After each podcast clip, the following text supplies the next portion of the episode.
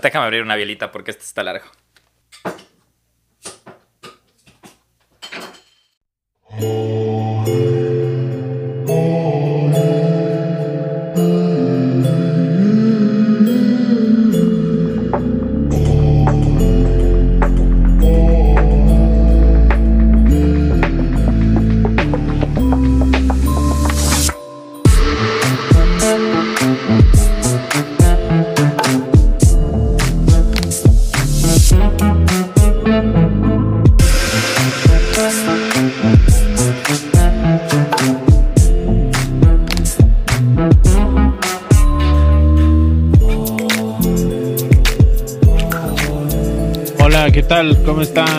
¿Cómo les va?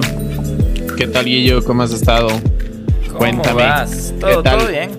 ¿Todo ¿Qué tal esta semana? ¿Qué tal todo? Bien, bien. Hace dos semanas que no hemos, nos hemos sentado a grabar porque nos adelantamos un chance para que el Miedo Gang tenga sus, sus, queridos episodios. Y ahora sí ya estamos actualizados de que ya cumpliste la edad.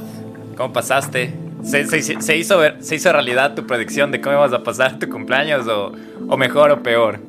¿O ya no quieres cumplir más años? Porque dijiste que ya no quieres cumplir más años. No, ya no más. ¿Ya para qué? Ya mucha, mucha edad. Pero no, o sea, sí, pasé bien con, con la gente que, que, más quiero alrededor y pues bueno, también ahí con, nos vimos con el Jonathan, que es nuestro otro primo, con el que crecimos. Eh, y pues bueno, nada, ahí en la casa, eh, descansando un poco también, porque al fin pude descansar un chance del trabajo, pero todo bien, todo bien. Ya la edad también te da para que sí, Muchas gracias a toda la gente que me deseó feliz cumpleaños y ya saben que estamos ahí siempre para servirles, que les queremos un montón, tanto el Guillo como yo, y, y es pues bueno. Sí, sí, gracias. Esto estuvo, estuvo chévere. Tenemos el chat y ahí estaban escribiendo ahí. Feliz cumpleaños, Nelson. Si no era por el chat, yo ni me acordaba que era tu cumpleaños. Ah, no, mentira. Así es, eh, así eres. No, no, no, de, malo. eh, eh cumplimos un, un, hito de no sé si estar orgullosos o no, pero quiero agradecer a todo el Miedo Gang y darle bienvenida a todas las personas que recién están metiéndose en el mundo del donde vive el miedo. Es increíble pensar que esto empezó en 2020, estamos en 2022, capítulo 82, si no me equivoco hoy. Y nunca nos hemos sentido como que no somos influencers, primero que todo. Pero ya la comunidad se ha agrandado un montón y llegamos a ser más de 10.000 seguidores en Instagram y en Spotify tenemos también un buen número de ustedes. Así que, en serio, gracias por aguantarse todo este tiempo y seguir escuchando estas voces que han ido desde sonar desde debajo de un submarino en los primeros episodios de ahora ya sonar un poquito más, más alaja. Pero sí, no sé, quería aprovechar eso para agradecerles un montón porque, no sé, no sé, cuando vi ese número dije, ¿cómo? y creo que te escribí y dije, ¿cómo pasó esto? Muchas gracias, que cuando, cuando empezamos esto, la verdad, no pensábamos que, que y podíamos influir, digamos, tanto en, en muchas cosas que, que, nos ha pasado, en, en, en, mucha gente que nos ha escrito, que nos ha dicho que, que nuestro contenido es increíble, otros también que no les ha gustado y todo, pero creo que... Todo vale, hasta lo que no les Todo vale y desde un hobby y todo lo que salió hemos llegado incluso a, a, a, meterle full pasión y bastante tiempo a esto y estos son los resultados ahora que Muchísimas, muchísimas gracias. Si quieren hacerlo más tangible, ya saben que hay diferentes links en la página de Instagram y nos pueden, nos podemos pegar una cerveza a su nombre. De hecho, ahorita me estoy pegando una cerveza y no a ningún nombre de ustedes, pero puede ser a un nombre de ustedes si es que, si es que nos invitan a una biela ahí en la parte del Anchor de support. Em, bueno, eh, los últimos meses hemos sido bastante, como que dejamos un poquito de lado la parte criminal, hemos hablado un montón de cosas, de música, de psicofonías, de... ¿De qué más? La última vez hablamos de también temas un poco como que tratando de relajarnos un poco más, de Florida Man. El último capítulo hablamos de las, del show de Mil Maneras de Morir. Y la, la, la recepción estuvo increíble, parece. Yo no conocía a Nelson este, este show, pero mucha gente de las que nos sigue ha conocido el show y les trajo mucha nostalgia ver eh, los videos que posteamos en Instagram acerca del show y también eh, gracias por los que nos escribieron y nos comentaron acerca del, del capítulo. Estuvo bastante, bastante interactivo y dinámico, pero em, no sé cómo se sentían ustedes, pero creo que nosotros sí extrañábamos un poco la parte ya mm, más seria o la parte del crimen y cosas así.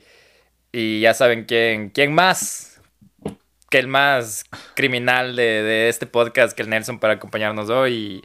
Y, hoy es un tema que, que espeso, podría decirse de alguna manera. Es un tema de que ha pasado hace mucho tiempo es algo que Nelson y yo lo vivimos eh, tal vez de, la de manera muy lejana, pero y muchos de ustedes tal vez lo vivimos, sobre todo los que la generación de los 80s, 90s, porque fue un evento que tal vez cambió la forma de ver las cosas, sobre todo punto, desde el punto de vista a Estados Unidos, que ahora mm, qué pena que siga pasando, pero es algo muy, muy fuerte acerca de los tiroteos en, colegios o las masacres en colegios. Entonces hoy vamos a hablar de, de una de ellas, de de decir tal vez la más, en el mal sentido de la palabra, fascinante, pero Nelson, tú has sido la persona que ha estado chequeando todo este, este tema y te voy a dar la palabra para que tú más o menos nos cuentes un poco de... Lo único que te cuento es que recuerdo que, y lo mencioné en el capítulo de las, de las canciones con mensajes escondidos, que tu pa hace años, en el creo que tal vez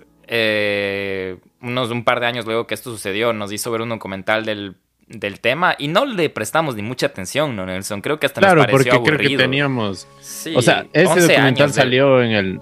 Dos, no, 1990, en el 2000. En 2002 creo que fue el documental, porque... Ah, sí, porque o sea, me teníamos 12 años. Ajá. 12 tú, 11 yo, entonces... Y el Nelson, de hecho, justo ahorita antes de grabar, me dijo, mm, eh, está que te veas el documental otra vez, pero ya con esta perspectiva adulta. No alcancé a verme el documental, vi partes, partes. Y solo de ver esas partes, sí es otra perspectiva totalmente distinta, pero eh, no sé, me, hizo pensar cómo ha volado el tiempo y también cómo siguen pasando las cosas.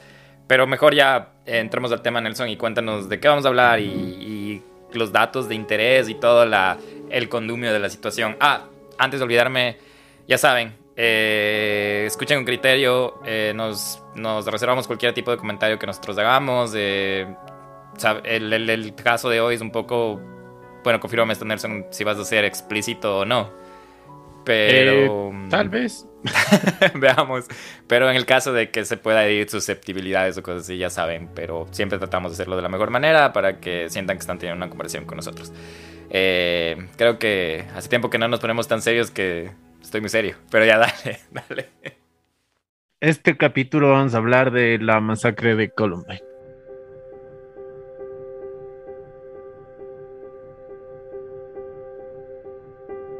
Esta masacre ocurrió en abril del 99. Esta tragedia ha transformado en el punto de referencia de todos los tiroteos que enlutaron Estados Unidos. Se han escrito libros, películas y documentos oficiales que explican los hechos y perfilan a detalle a los dos atacantes más famosos de la historia de estas masacres en Estados Unidos, eh, los cuales son Dylan Klebold y Eric Harris.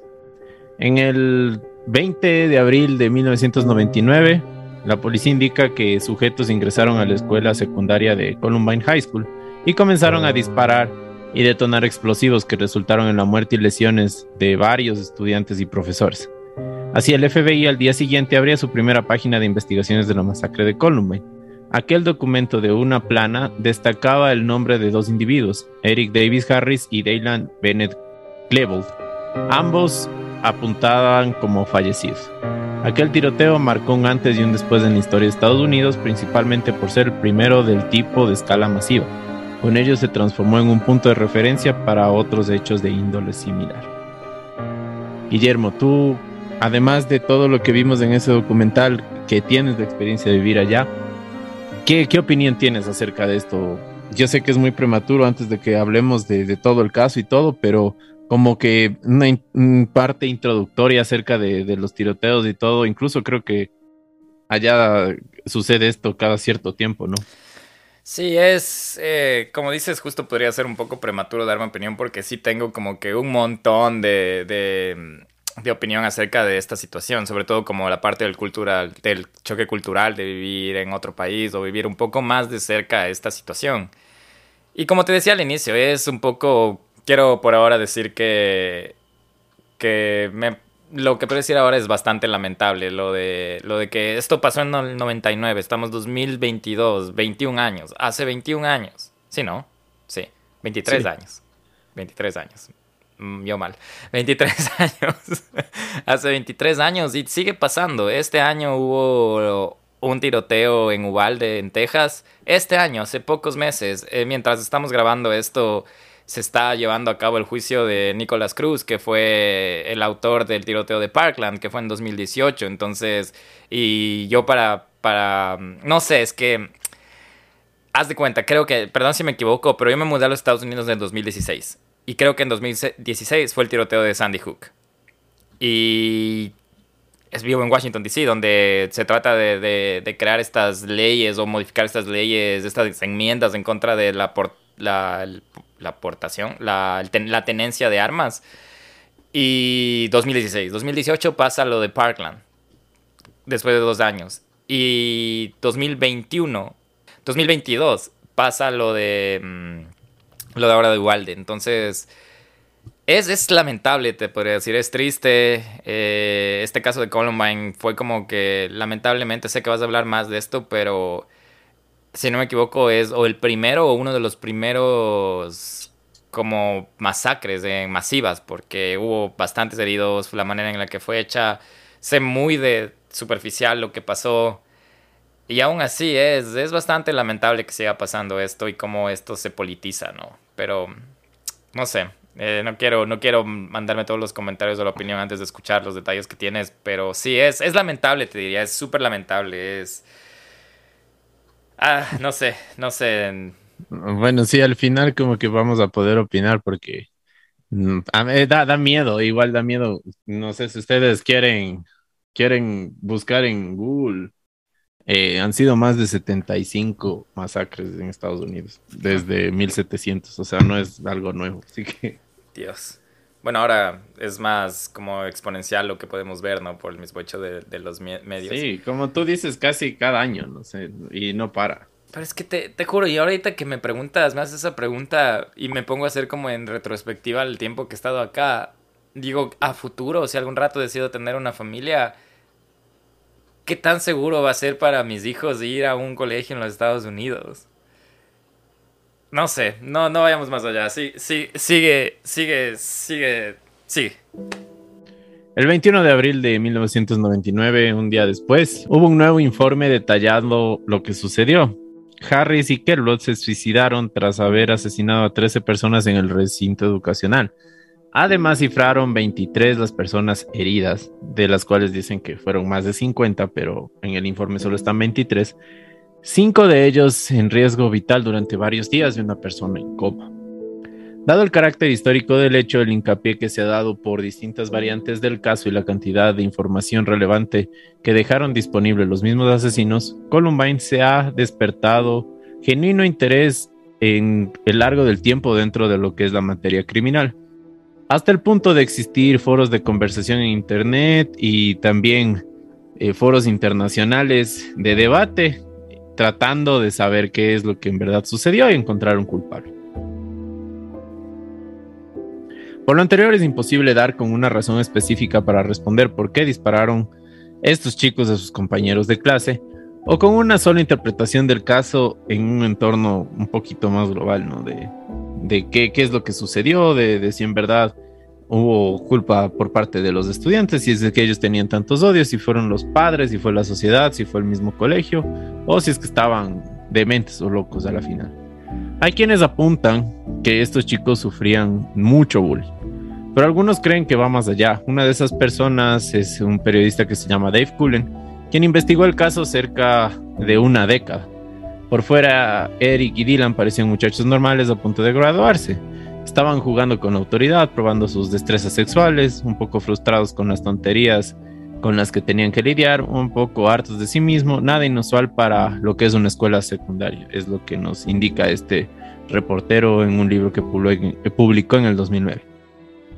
Al repasar el estudio realizado por Cullen, uno percibe demasiados elementos en una escena, y por eso es que este caso es tan complejo y como lo decías, eh, Guillermo, es tan denso, porque en verdad hay varias aristas y varios factores y un montón de material que se puede analizar y ha sido muy, muy difícil para incluso el FBI tratar de determinar con un, una sola, un solo veredicto, una sola, un solo culpable y todo eso.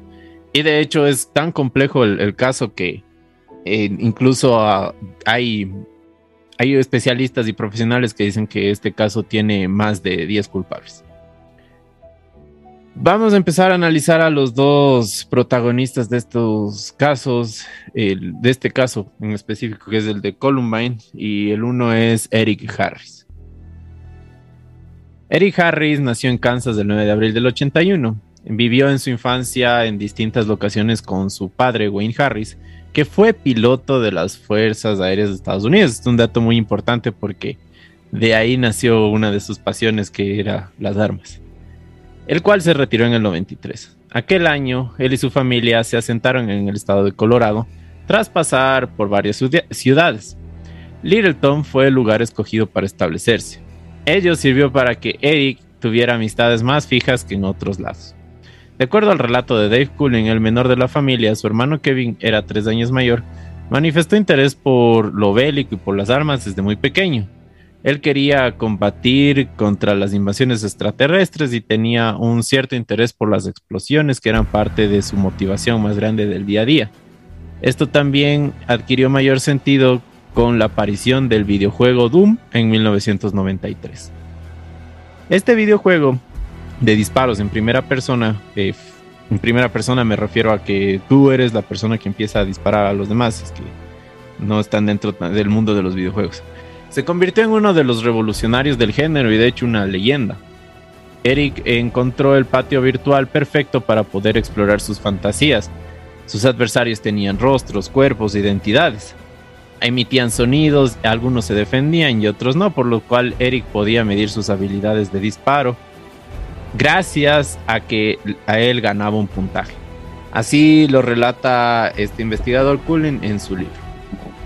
Una de las particularidades del videojuego, tanto en su primera versión como en la secuela Doom 2, fue el modding. De hecho, la franquicia fue uno de los primeros títulos grandes que contó con una gran cantidad de ediciones hechas para los fans. Esto quiere decir que en el modding había la posibilidad de que programadores pudieran incluir la, digamos, la cara de, de Guillermo en algún personaje o tal vez el uniforme de, cierto equipo de, fútbol americano o de, o de cierta franquicia de comida, etc. Entonces había muchas comunidades también que establecían eh, los archivos de, en formato WAD, que es .WAD modificados para expandir las posibilidades del universo de, del, de Doom, perdón, que es del juego. Así podrían crear otros escenarios, podrían crear eh, otros mundos donde ellos podrían batallar. ¿Y por qué esto es importante? Es porque Eric Harris fue parte de este mundo creando mapas y los compartía en internet y de hecho era una persona muy importante dentro de los, de los foros bajo el seudónimo Red Doomer. Y así él pudo crear algunos escenarios que incluso eh, tenían la forma de su colegio, de Columbine High School. Volviendo a Littleton, en 1996, Eric ingresó a Columbine High School, donde conoció a Dylan Keblot. Solo unos meses menor que él, rápidamente ellos formaron un vínculo, tanto que Harris lo mencionaba en los agradecimientos de los .wat, que eran los archivos digitales que él modificaba en Doom y que subía a internet. ¿A qué edad dijiste que se conocieron? En el 96 eh, ellos tenían en el nacieron en el 81, entonces sí tenían, sí estaban ya cerca de graduarse. Hmm. El nickname de, de Dylan Clebold era Vodka, Vodka. O sea, el Eric era Red Doom o Doom Red y el otro era Vodka en los foros. En los foros, ajá. A medida que transcurrían los años, Eric tuvo dos vertientes en progresivo aumento, los delitos y su odio hacia la humanidad. En la primera comenzó lanzando piedras a las casas de sus compañeros de colegio que no le caían bien, junto con Kevlot y su amigo Zach Heckler, pasando a intervenir las computadoras de la escuela, para luego derivar en una zona de detención por la fabricación de la bomba. Ese hecho, irónicamente, fue el detonante del segundo punto. Tras el arresto, comenzó a manifestar su odio de manera explícita en los foros, o mejor dicho, lo llevó a varios pasos más allá. Primero, las entradas que él redactaba en los distintos sitios web pertenecientes a OL y WBS, para luego pasar a cuadernos y que sirvió en su diario durante el último año de su vida. Aquel espacio lo denominó el libro de Dios. Frases en mayúsculas como asesinar a la humanidad, además de una visión cargada de los delirios de grandeza, destacaban en sus manuscritos. El material pasó a manos de los agentes del FBI, y a los psicólogos clínicos de la policía, quien con ello pudieron establecer mejor los perfiles de los asesinos. En paralelo, aunque desconociendo el contenido del cuaderno, Wayne Harris decidió buscar tratamiento psicológico para Eric. Ahí dio con Kevin Albert, un psiquiatra que lo recetó Soloft o que es un medicamento. El, que era un militar retirado el medicamento este era un antidepresivo y también le ayudaba a combatir su trastorno obsesivo compulsivo porque él le encantaba ser una persona demasiado ansiosa y ordenada. También tenía problemas de ansiedad, bipolaridad, entre otros. Más adelante el joven pasó a medicarse con Luvox, fluvoxamina, el cual se usa con fines similares para lo que es la depresión. Cabe destacar que Albert es uno de los que hasta el día de hoy no ha revelado evidencia importante del caso. En este punto, las transcripciones de las sesiones con Harris, eh, que son lo que él le intervino, ¿no? Como psiquiatra, pero por un tema de, ética eh, profesional, él no puede revelar lo que encontró en, en Harris. Pero aquí, hablando de Eric Harris, este, Guillo, no sé si tú lo identificas, es el que tiene el, cabello corto, no es el que tiene el cabello largo, porque son dos.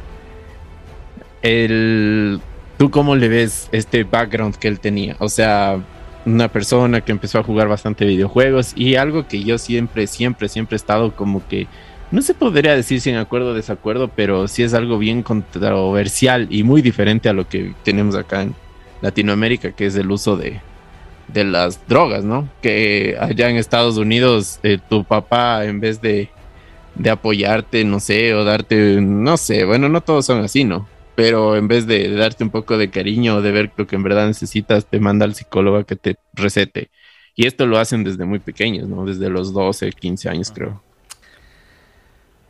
Bueno, sí, eh, a ver, Eric es el de pelo corto, ¿no? El de... Sí, ajá. bueno, creo que es una manera buena de diferenciarles porque Eric era como el medio como que tipo como rapado y el Dylan era con, cabello largo, ¿no? Ambos rubios, blancos. Imagínense que cualquier niño rubio de 16, 15 años, igualito. Creo que son súper como eh, promedio, ¿no? Como el típico aspecto de, de un niño americano, de un adolescente americano.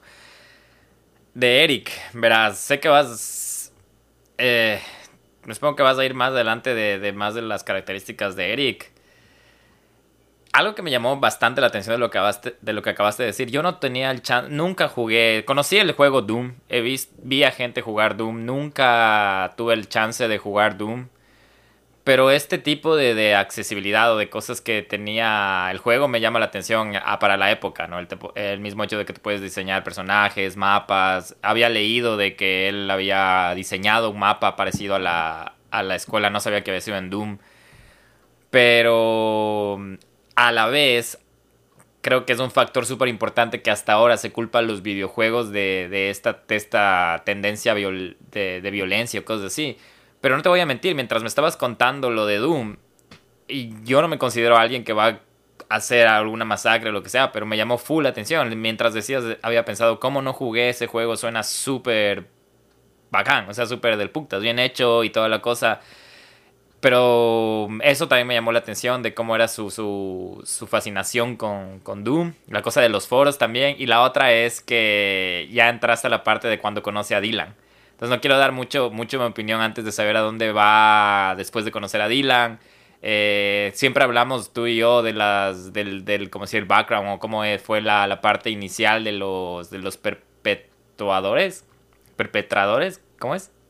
Sí, perpetradores. De los perpetradores. Y, y no sé, he leído un poquito de cómo es su, su, su niñez y esas cosas. Y creo que después de que me cuentes más o que me confirmes algunas cosas que yo tengo en mi cabeza, podemos conversar un poco más, pero no sé, eso es lo que te puedo decir hasta ahora de, de Eric y el hecho de que el papá haya estado en, en el área militar, no sé si es un influyente grande. Eh, lo que hablaste de los medicamentos es súper cierto acá, viviéndolo de cerca, hasta con personas allegadas a mí que, son americanos y hemos tenido este tipo de conversaciones. A veces eh, es otra cultura, ¿no? Y, ustedes ya se imaginarán, aquí todo el mundo es el, el país de la bonanza, que, que puedes comprarte lo que seas, depende a cómo trabajes o cuánto trabajes. Entonces creo que es un factor importante acá que sí es la verdad de que en la mayoría de los casos como trabajas ganas y trabajas demasiado ganas más. Entonces hay mucha adicción al trabajo acá. Entonces me imagino que tal vez era como una manera de, de evadir de, de, eso, de que esta parte de estar cansado en casa, de los papás solo recurrir a la parte de, de medicar al niño. Y es por eso digo, es totalmente cultural porque se siente, se siente. Tú conoces a alguien que es de acá y no tiene el mismo, la misma calidez o la misma empatía familiar que tal vez con un latino. Es como que yo a veces comparo mi, mi, relación con mis padres con la relación de mis amigos de acá con sus padres. No quiero decir que sean peores o malas, son totalmente diferentes, pero es por el mismo hecho cultural. Sí, ¿no? Son diferentes. No, pero bueno, también cabe recalcar y recuerden este dato importante que a raíz de que su padre era de la Fuerza Aérea de Estados Unidos, y él también le mostraba armas, le mostraba la utilización de explosivos y él se hizo aficionado a esto. Ahora imagínense que algo que te van inculcando desde niño y lo puedes ver en un videojuego y puedes comprar todas las armas y todas las cosas. O sea, fue como que algo que le hizo a él sentirse parte de, de, esa, de esa comunidad. Pero vamos a hablar más, más adelante de eso. Dylan Klebold. Es completamente inesperado para mí. Dylan fue la revelación en este caso. Esas fueron las palabras de Dave Cullen, parte hablando del chico reseñado como el tímido y entre líneas del manipulado por Harris. Eso sí, por otro lado, suele también ser visto como alguien perturbador, debido a la disonancia de sus escritos en relación a sus actos. Dylan Klebold, de nombre recibido por el poeta británico Dylan Thomas, nació el 11 de septiembre del 81 Destacó de temprana edad por su facilidad con las matemáticas y previo a la masacre se preparaba para estudiar ingeniería informática. De hecho, el libro Cullen mencionaba que Klebold se inició en el colegio un año antes, dada su inteligencia. A diferencia de Harris, Dylan tenía odio consigo mismo, manifestándose en distintas formas. Odiaba perder, no le gustaba su rostro, no le gustaba su cuerpo, en general menospreciaba sus capacidades. De hecho, según reveló su madre, en una charla TED, él se infringió cortes en los brazos y dejó escritos de suicidio. Eso sí, en algo se parecía con Eric. También tenía su diario, sin embargo el contenido de este distaba totalmente, era del, del de Eric, ¿no? Hablaban cosas muy diferentes. Del odio desmedido hacia la humanidad y la megalomanía que vomitaba Harris, Keblod rompía el esquema al hablar de al amor, dibujaba corazones en su diario todos los días era evidentemente necesitado de amor y también dibujaba caballos, unicornios y paisajes muy fantasiosos, según lo cuenta David Cullen en su entrevista. Sue Kevlar, madre de Dylan, publicó en el 2017 su testimonio en el libro A Mother's Reckoning. Muestra los contrastes de la figura del otro asesino. Acá un parte de su relato. Cuando Dylan tenía cerca de nueve años, contraje una infección ocular desagradable que se mantuvo pese a varias visitas al médico. Dylan había estado preocupado, revisando frecuentemente mis ojos para ver si habían mejorado. Siempre fue un niño físicamente cariñoso y todavía puedo recordar su mano en mi hombro mientras me miraba a los ojos. Mientras aún estaba sanando, descubrí un pequeño caballo alado hecho de papel doblado cuidadosamente colocado en mi escritorio, junto con una nota con la letra de Dylan en la que decía, Espero te mejores, Pegasus te curará. Lo hice especialmente para ti, con amor Dil. Pese a este relato de su madre, el panorama era muy distinto a fines de la década del 90. Ahora Kevlos tenía 17 años y pese a algunos titubeos respecto a su sintonía con Harris, terminó completamente con él, haciendo el plan de acabar con la humanidad a su manera. Me tomó años intentar aceptar el legado de mi hijo, lo dice su madre en la charla te mencionada. ¿Qué te parece este contraste, Guillo, con el otro asesino? Por eso mismo te decía que quería esperar un, poco, porque creo que el caso de Eric y Dylan sí es como que... ¿Cómo se dice esto? Como que las personas incorrectas en el momento incorrecto porque se, se juntó como decir el, el hambre y la necesidad con ellos dos. Porque Eric tenía la parte como un poco más, no sé si ponerle este punto como que más intelectual y Dylan tenía como la parte más sensible como cuentas, pero a la vez tenía como que muchas, no sé qué tipo de resentimientos tendría en la, en su, en su vida, en su vida interior, ¿no? Pero como cuentas como relata la madre y toda la cosa, es como que te hace ver desde ese lado un poco más humano. Y yo tengo la idea de que obviamente los dos estaban perturbados por X razones que tal vez nos vas a contar tú. Pero hasta ahora estamos viendo que no son las típicos... La mayoría de casos que hemos hablado, Nelson, cuando hay una persona que, que quiere como que dañar el orden o cosas así, como crear caos y cosas así, normalmente tienen unas... unas niñeces o unas partes de su vida traumáticas y hasta ellos lo que me cuentan es como una familia promedio o una niñez promedio. O sea, eh, no sé, te soy sincero, no sé cuál fue el detonante exacto. He leído un montón de cosas que dicen que son, puede ser el detonante, pero como, como fue un caso que, que terminó en suicidio, lamentablemente igual. Eh, nunca se supo como las verdaderas motivaciones. Que, tú hablaste de los diarios y esas cosas que, que, tenían ellos también. No sé si en los diarios declaran la razón específica, pero hasta si declaran la razón específica decían que no era como que de verdad, sino que es por eso creo que decían al inicio como en el mal sentido de la palabra, repito, es un caso súper fascinante. Pero no sé, no sé, es como Ahorita más eh, me haces tener hasta un poco de empatía con Dylan por lo, por lo que solo era un humano. Era una persona de 10, era un niño de 15, 16 años. Vos te acuerdas todo lo que tenías en tu cabeza, en tus sentimientos, hormonalmente. Cuando tenías 15, 16 años, no sé si los que nos están escuchando se acuerdan todos los, la carga emocional, lo que nos pasaba a esa edad. Era como que o un día te podías sentir como la persona más bella del mundo o al siguiente día te podías sentar la persona más horrorosa del mundo o eran no solo un día, sino días, meses de cosas así y es, no sé, ese momento, no sé, no sé si lo querría volver a... Es como que cuando quieres volver a esa edad, quieres volver a, a esa edad, pero tal vez con el criterio que tienes ahora, lo que es imposible. Quizás tantas cosas hubiera aprovechado esa edad, pero no, no ibas a aprovechar porque no sabías ni cómo. Pero bueno, eh, sí, me hace pensar en eso. Sabes que, de hecho, estaba leyendo un poco el... te voy a, ir compartiendo mientras te, te hablo para que tú también opines sobre esto, pero quiero que que veas eh, lo que escribía Dylan. O sea, esto es una, una parte, ¿no?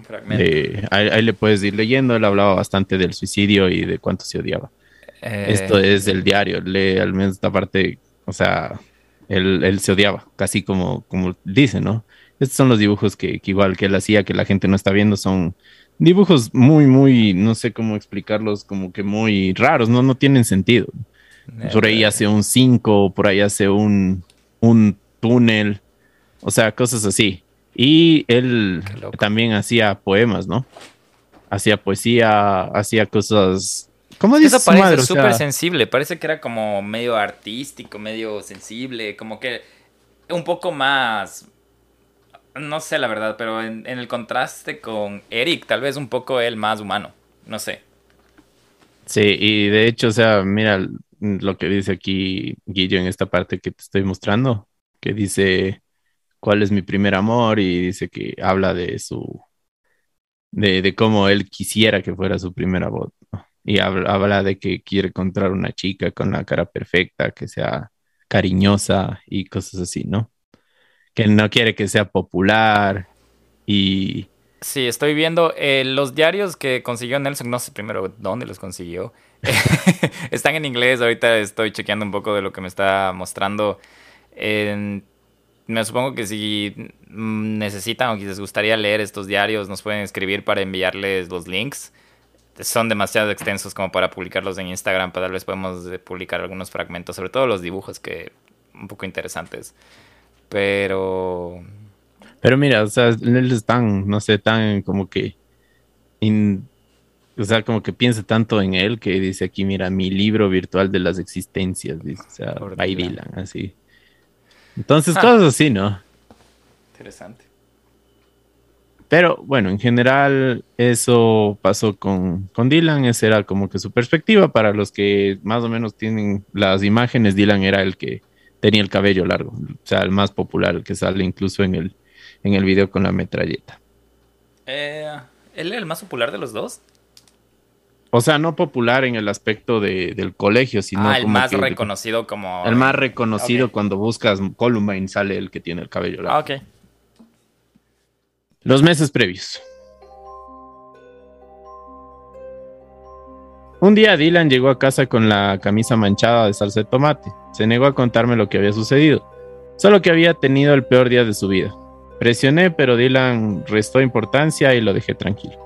Los niños tienen desacuerdos, pensé. Sean lo que sean, se desbordarán en el colegio y si no es así, algún momento lo sabré. Al final se supo que aquel hecho fue más grave de lo que podría haber imaginado. Un círculo de muchachos se burlaban de Dylan y de Eric, empujándolos, los rociaban con salsa de tomate y sugiriendo que eran homosexuales. Este incidente por sí solo puede no ser explicado para que sea influencia dentro del parentesco mortal que ha forjado estos niños, pero es el tipo de humillación compartida en la que se forma un vínculo. Eso indica su madre en su libro A Mother's Reckoning y fue parte importante, creo, de lo que tenían y sentían Dylan y, y Harris, ¿no? Corría el 97, en medio de la cultura escolar estadounidense que naturalizaba las prácticas como el bullying, también se empezó a ver las manifestaciones de hechos en paralelo. En febrero de ese año, el estudiante Ivan Ramsey asesinó a dos personas en la escuela secundaria de Bethel, en Alaska.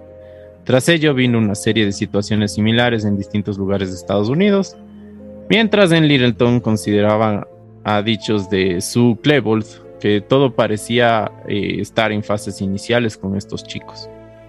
El consenso del tema a raíz de los perfiles psicológicos establecidos por las investigaciones apuntan a Eric Harris era un psicópata, mientras que Dylan Klebold era un muchacho depresivo que en mutuo también tenía tendencias homicidas. A la par de sus estudios escolares, Klebold y Harris trabajaron en un local Blackjack Pizza, con lo que ganaban alrededor de 6.50 a 7.65 la hora, y financiaron la adquisición de armamento como también la fabricación de explosivos. De esta manera, todo completamente legal. Todas las armas que ellos compraron en línea fueron conseguidas de manera legal y de esto es lo que habla este documental de Bowling of Columbine de, de la facilidad que tienen los americanos de conseguir armas. Que ojo, era el 99, sigue pasando, ¿no? De los dos, Eric Harris fue el que se encargó de pensar y repensar todo, incluso como repasamos anteriormente, fue el que más evidencia a ojos del mundo dejó. Parte de su trabajo intelectual incluyó grabaciones de videos tanto en Columbine High School como en sus viviendas. En los VHS se puede ver cómo destruyeron bicicletas, recrearon intentos de películas donde eran los protagonistas y finalmente se grabaron probando todas las armas de fuego. Aquellas cintas que durante los primeros meses de investigación estuvieron bajo hermetismo se filtraron al tiempo de ocurrido el hecho, siendo conocidas como The Basement Tapes. Hay uno de los momentos que más impacta el mensaje a la cámara de Dylan Kebbles y Eric Harris realizan es cuando, eh, bajo el contexto de la defensa de un niño como parte de unas películas, el primero intenta parecer violento, pero se equivoca en más de una ocasión, estallando en risa.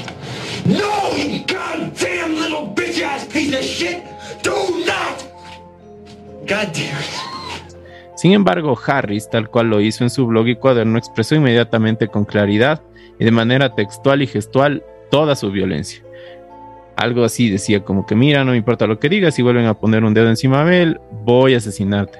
Te pondré una escopeta y volaré tu maldita cabeza. ¿Te queda claro? Sí. Pequeña mierda sin valor y le tira la cama. Eh, este video lo hicieron en un proyecto escolar, en una película, es un cortometraje, la verdad, que se llama Un matón a sueldo. Entonces, aquí es de lo que habla esta parte de la escritura y, y yo quiero que,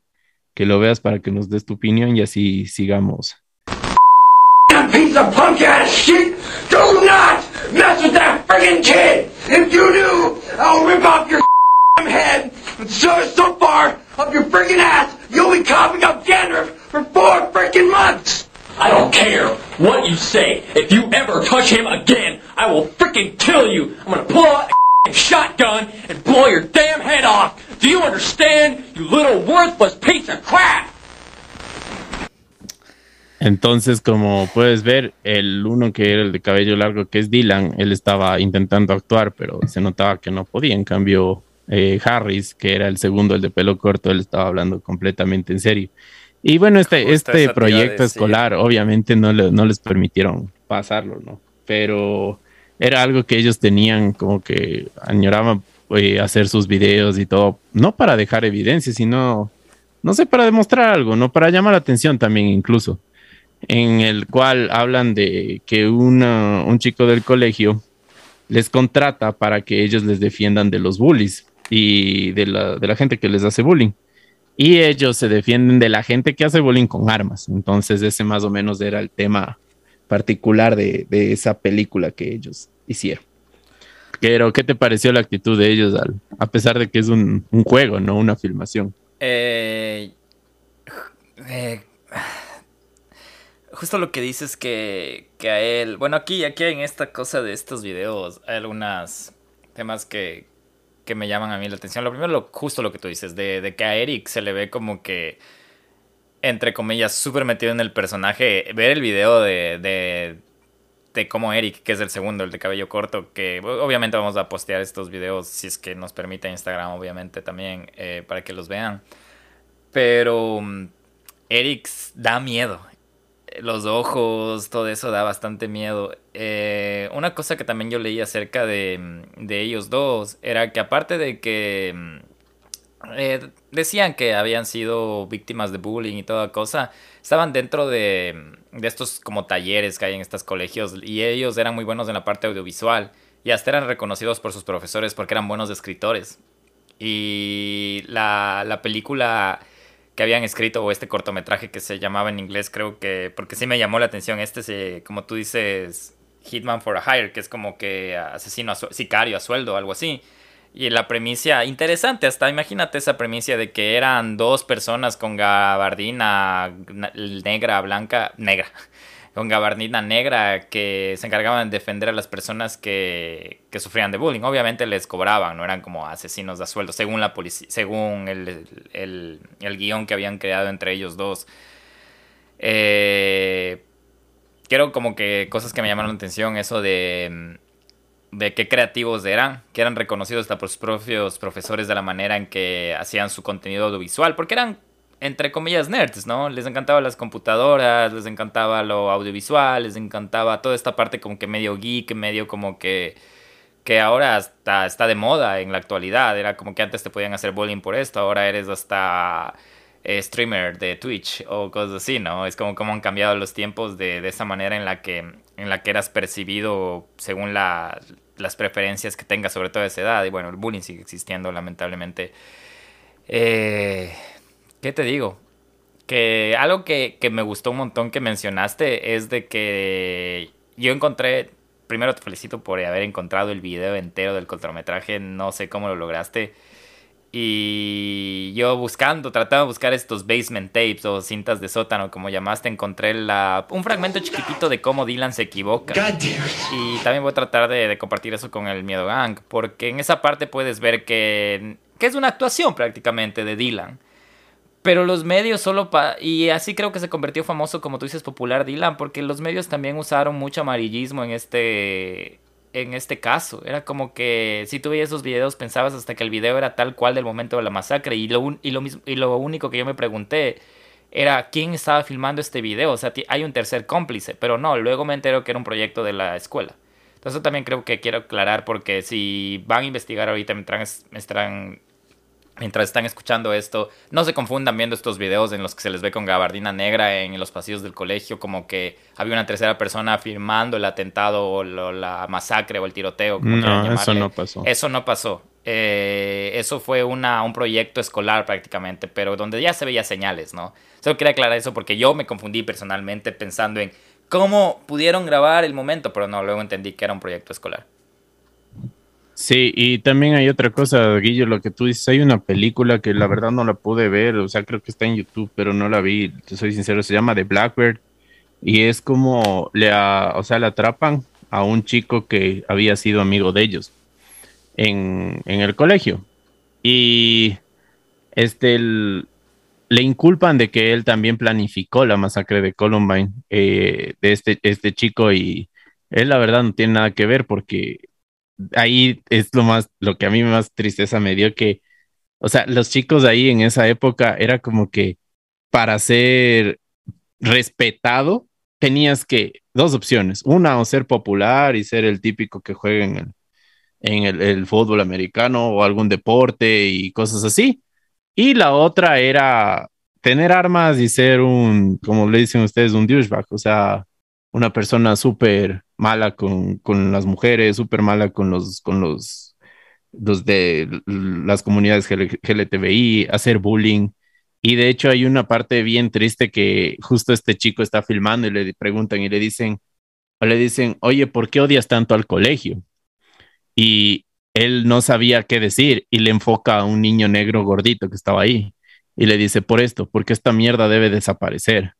Y por, y por cosas así, es que lo inculparon a él que también estaba, era parte de, este grupo de, Dylan y, Eric, pero no fue así. O sea, él obviamente le metieron preso durante creo que siete años injustamente o algo así hasta que hasta que pudo salir y recobrar su vida, pero ya salió con todo el odio hacia, no ni siquiera hacia el Estado, ¿me entiendes? Sino a la gente negra y a la gente gorda. Entonces empezó a, hacer también cosas malas, ¿no? Y, Habla, habla, eso es horrible, como que es un, un, círculo en el que la sociedad a una persona que no tiene una guía, que sus padres quizás no están preparados o muy ocupados o lo que sea para enseñarles, ellos creen que lo que están haciendo está bien. Y es súper triste, pero bueno, esa, es, otra historia, ¿no? Ahorita estamos hablando de, de Columbine. Así que, como les decía, este, pese a de que ellos no tenían permiso para comprar armas por ser menor de edad, eh, Harry solo cumplió 18 años a días de la masacre. Consiguieron ellos escopetas, pistolas, municiones por una amiga de Dylan llamada Robin Anderson, que era mayor de edad y le servía de intermediaria. Ponían a nombre de ella todo y de hecho las armas les llegaban a la casa. Y la gente de, en específico de una cadena de ella que se llama Walmart, vendía les, entregaba las armas sin pedirles una identificación y una autorización de un mayor de edad. si ellos se eh, pudieron hacer con un arsenal de más de 30 armas. Eh, ahorita, disculpa que te interrumpa, pero 2016, 2017, pues eh, no sé cómo está ahora, pero les cuento que en diferentes estados de Estados Unidos pueden ir a, Walmart, que es prácticamente un Mega Maxi, Super Pero, sí, pero un poco más popular. Y las armas están en perchas. Entonces, solo para que tengan una idea de cómo es la cultura acá de las armas. Aunque ya deben tener una idea de, cómo es acá, pero bueno. Red Doomer no solo planificó el tiempo largo y toda la masacre, Red Doomer era el chico de pelo corto, sino que se dedicó a construir bombas caseras. A su vez analizó la escuela donde estudiaban para hacer más efectivo el ataque él tenía una visión de la infraestructura y arquitectónica muy amplia acerca de la escuela. Uno de los documentos claves que se ha conocido al respecto es un dibujo de la cafetería de la escuela secundaria con mediciones del tiempo y la cantidad de afluencia de público de acuerdo a este factor. Este es el dibujo, Guillermo, no sé si quieres explicárselo a la gente, pero este es el dibujo que se encontró en su diario.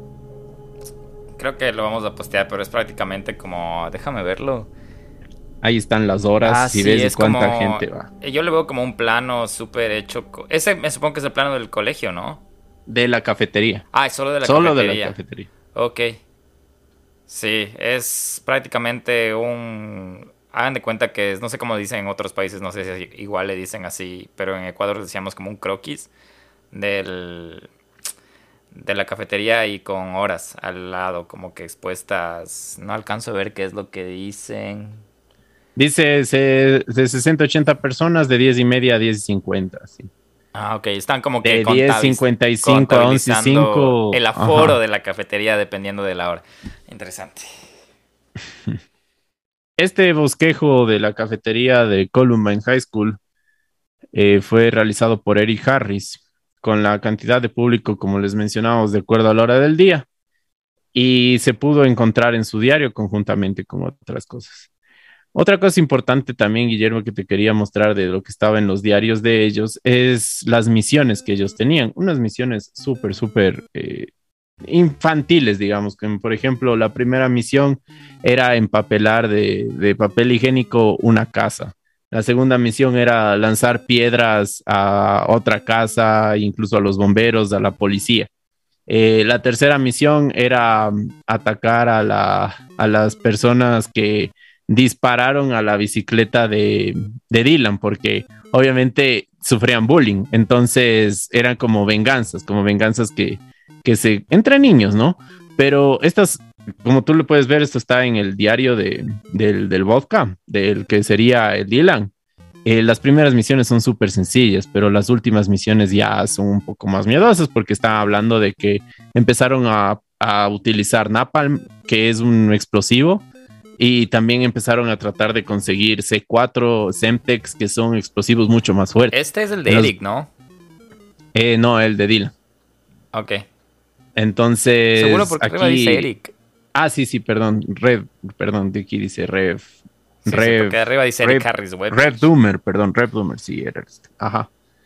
Pero aquí ustedes ya, ahí, si quieren, ya les vamos a pasar el link donde encontré todo, porque es Sí. súper interesante. O sea, aquí ya habla que, que quiere conseguir, por ejemplo, aquí 50 rockets y cosas así para hacer algo mucho más grande, ¿no? Que incluso habían detonado como- algunas bombas caseras en los bosques y en la- a las 2, 3 de la mañana.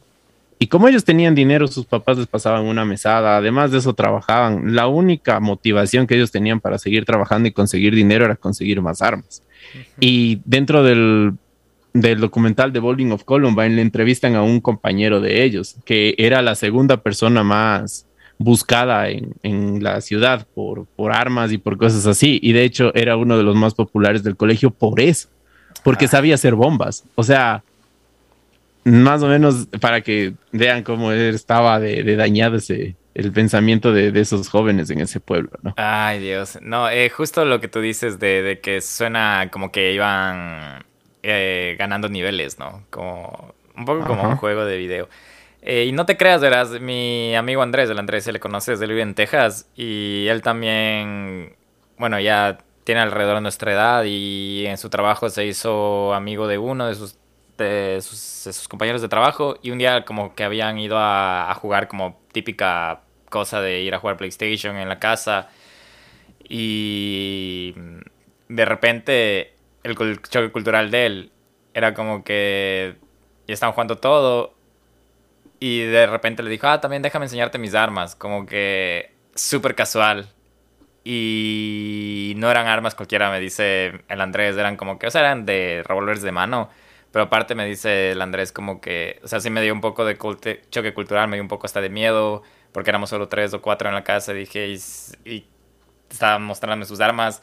Y lo que acabó diciéndome el Andrés, como que, oye, pero tenías que ver esas armas, eran hermosas, increíbles. Entonces fue como que muy, muy, no sé, como que súper rara la conversación que tuvimos y hasta acabamos bromeando como que, ay, quieres comprarte una, que ni siquiera que esté otra, bla, bla, bla, pero, pero esa cultura, ¿no? De que, mm, o sea, no sé, me imagino ahorita ven acá a mi casa y que te muestro, no sé, te muestro, no sé, un videojuego o algo así, o tal vez comida, o en esta época el álbum del mundial, pero no te voy a enseñar armas, ¿no?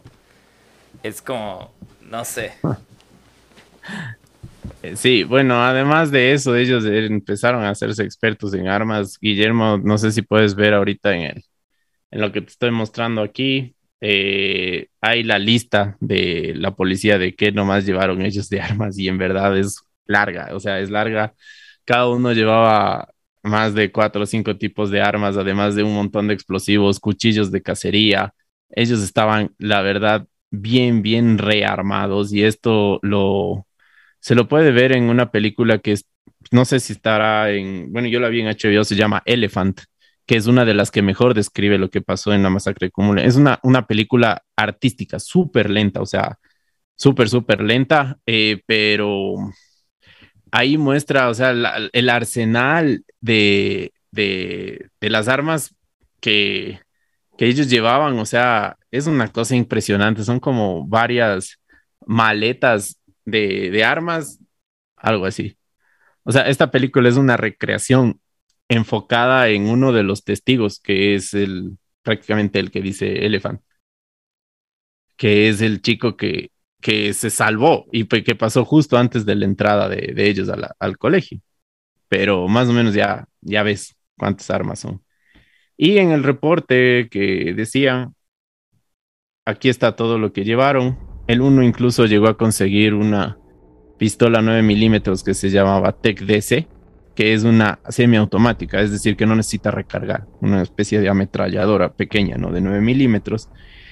Una pistola de doble cañón, 311D, eh, una shotgun, el otro también tenía una shotgun y el otro tenía un, un rifle, ¿no? De, de, carabina, varios cuchillos y un montón de ropa táctica. Entonces, entre los dos hicieron más de mil tiros en, en, en, la masacre, pero bueno, esos son detalles que ya les vamos a dar a, a conocer poco a poco. Y lo que sí no puedo encontrar, pero me pareció súper interesante, Guillermo, era este texto que te voy a pedir que, que por favor lo leas eh, antes de, de seguir avanzando con, con lo que sería lo del ataque. ¿Ese que dice We Gets? Sí. Bueno, todos ustedes pueden simplemente besarme el trasero y morir. A partir de ahora me importa un carajo lo que casi cualquiera de ustedes, motherfuckers, tengan que decir a menos que los respete, lo cual es muy poco probable. Pero para aquellos de ustedes que me conocen y saben que los respeto, puede ser una pieza a tu favor y puede que no estés en mi línea de fuego. Para el resto de ustedes será mejor que se escondan en sus casas porque vendré por todos pronto y estaré armado hasta los dientes y dispararé a matar y los mataré a todos. No estoy loco, loco es una palabra, para mí no tiene significado. Todos son diferentes, pero la mayoría de ustedes, idiotas en la sociedad, yendo sus jodidos trabajos diarios y haciendo sus cosas de mierda de rutina diaria, les digo que se jodan y mueran. Si tienes un problema con mis pensamientos, ven a decírmelo y te mataré porque maldita sea, la gente muerta no discute. Eso era uno de los, de los textos que puso justamente Harris en, en uno de sus blogs. Y pues bueno, hay un video que no, que está prohibido. O sea, no, no hay. está bien difícil conseguir, pero Guillermo, no sé si lo puedes ver, es justamente este, en el cual ellos eh, filman su despedida del antes del, antes de la masacre. Y lo que sí encontré es el texto de, de la policía en, de lo que los dos dicen, de lo que están diciendo en el, en el video. Y es denso porque, o sea, como que el Eric le pregunta a Dylan, le dice, oye Dylan, ¿qué, ¿qué le vas a decir? ¿A quién vas a matar primero? Y él dice, bueno, quiero matar a Mark Don G y a Philip John Doe. Eh, les voy a decir, espero que te jodas. Eh, los usamos, ustedes no tenían idea, no se culpen, nosotros los vamos a arrestar y después a matar. ¿Y tú qué quieres decirle? Le dice Eric y le dice, eh, bueno, quiero nombrar a esta persona y al señor Stevens porque eres uno de los peores, estamos probando a, a ti mismo y lo siento, tengo tanta rabia, pero tanta rabia y empieza a golpearse la cara, ¿no? Quiero más rabia, quiero más rabia. Ese es Entonces, Eric, ¿no? Ajá. De ahí Dylan le dice, si pudieras ver toda la ira que tengo y que he acumulado durante todos estos cuatro años, no lo entenderías, por eso me entenderías que te voy a matar. Tú me hiciste esto, tú me hiciste que aumentara mi rabia y vete a la mierda, Walsh, dice, nombrando a otro. Eric también dice, podría convencerlos de que voy a escalar al monte Everest o que tengo un hermano gemelo, pero no van a creer lo que les voy a hacer, voy a dispararlos en la cara y voy a, a, a matarlos a todos. Entonces, bueno, ahí Eric le dice Dylan le dice Eric que quiero, quiero saber si tú amas a Jesús. Y le dice, sí, lo amo, amo, amo a Jesús. Amo demasiado, cállate la boca, ya solo quiero morir, solo quiero morir. Eh, Eric y Dylan empiezan a, a remedar, a, a, decir, vámonos, vamos, somos romanos, somos guerreros, tenemos que hacer esto, o sea, como a motivarse de alguna manera. Y Eric le dice, bueno, voy a saludar a mi madre, hola mamá, lamento que esto, tú no tienes la culpa de los, de todo lo que he hecho, pero yo aprendí a usar armas, esta es mi vida, esto es lo que yo sé, esto es lo único para lo que sirvo y cosas ¿Esto quién así. dice, Eric o Dylan? Eric. Ok. Y también eh, Dylan dice, ustedes no pueden ver lo que hemos hecho, pero tenemos un, buque- un búnker, tenemos un lenguaje en específico, tenemos todas las armas, sabemos todos, eh, empieza a describir cómo hicieron las, las bombas. Utilizamos 29 grillos más CO2 de las bombas de cartucho, utilizamos un fusible de cañón de 50 pies, eh, cosas así, o sea, describir cómo, cómo es que ellos hicieron todo, todo eso. Y este es el, el, video, terminan besando a cada una de sus armas y Dylan termina diciendo que van a realizar la mayor masacre y muerte que se hizo en Estados Unidos dentro de un colegio. Y que espera que la gente lo recuerde para siempre y que incluso después de cientos de años la gente tenga flashbacks y que se acuerden eh, siempre de, de, lo que, de lo que ha pasado, incluso empiezan a hablar eh, de, fechas posteriores, diciendo esta fecha, el 15 de marzo al 1 y 28, la gente lo va a recordar. O sea, una especie de, de motivación delirante, ¿no? Y pues bueno, esta, este es el, video, como te decía, aquí está la, la, imagen de que yo la verdad intenté, lo intenté encontrar, pero no, no pude, pero más o menos así es como los dos estaban jugando. Martes 20 de abril del 99, Eric y Dylan salieron más temprano de lo habitual de sus hogares, antes de las 6 de la mañana. Como eran jóvenes con familias adineradas, cada uno tenía su propio auto, con las que se les facilitó realizar este crimen. Tras unas horas de los últimos preparativos y grabar mensajes de despedidas, la pareja se dirigió a su escuela. Harris se vistió con una camiseta blanca que decía Natural Selection, mientras Klebold Dylan usó otra de color negro que decía la palabra wrath o ira estampada con letras rojas.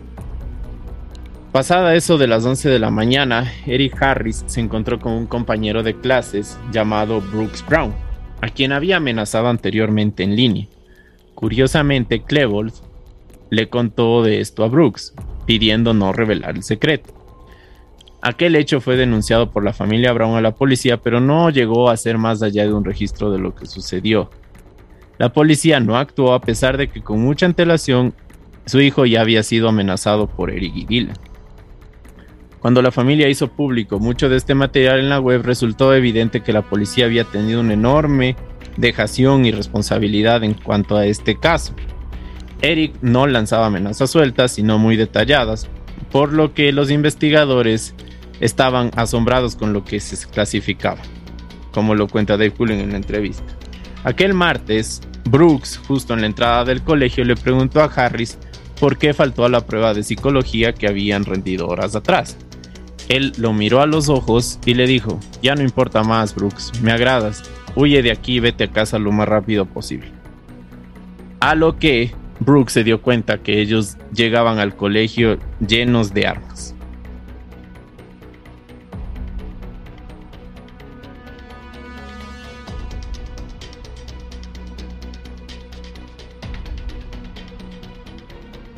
Y bueno, Nelson, aquí creo que nos vamos a quedar por horas. Vamos más de una hora en este capítulo y veníamos hablando de que eh, falta mucho de qué hablar acerca del tema. Eh, lo que pasó en este día 20 de abril del 99 es solo como el inicio a muchas cosas que se van sintiendo hasta el día de hoy y muchas cosas que hasta eh, han repercutido en la cultura hasta popular de la actualidad. Entonces hay mucho de qué hablar. Vamos a tratar de de que el próximo, la segunda parte salga no el próximo domingo, sino lo antes posible, tal vez entre la semana. Eh, entonces creo que les vamos a dejar ahí por ahora. Esperamos que les haya gustado un montón este capítulo, este tema del que hemos querido hablar desde hace mucho tiempo, pero por el mismo hecho de, de lo extenso que es, lo hemos querido... Eh, bueno, Nelson lo ha preparado de una manera increíble, hay un montón de material. Y eso, entonces no les vamos a dejar más que, que decirles que tengan una buena tarde. Nos siguen en arroba donde vive el miedo. Y ya nos vemos en la segunda parte de Colombia. Les vaya excelente. Ya nos vemos.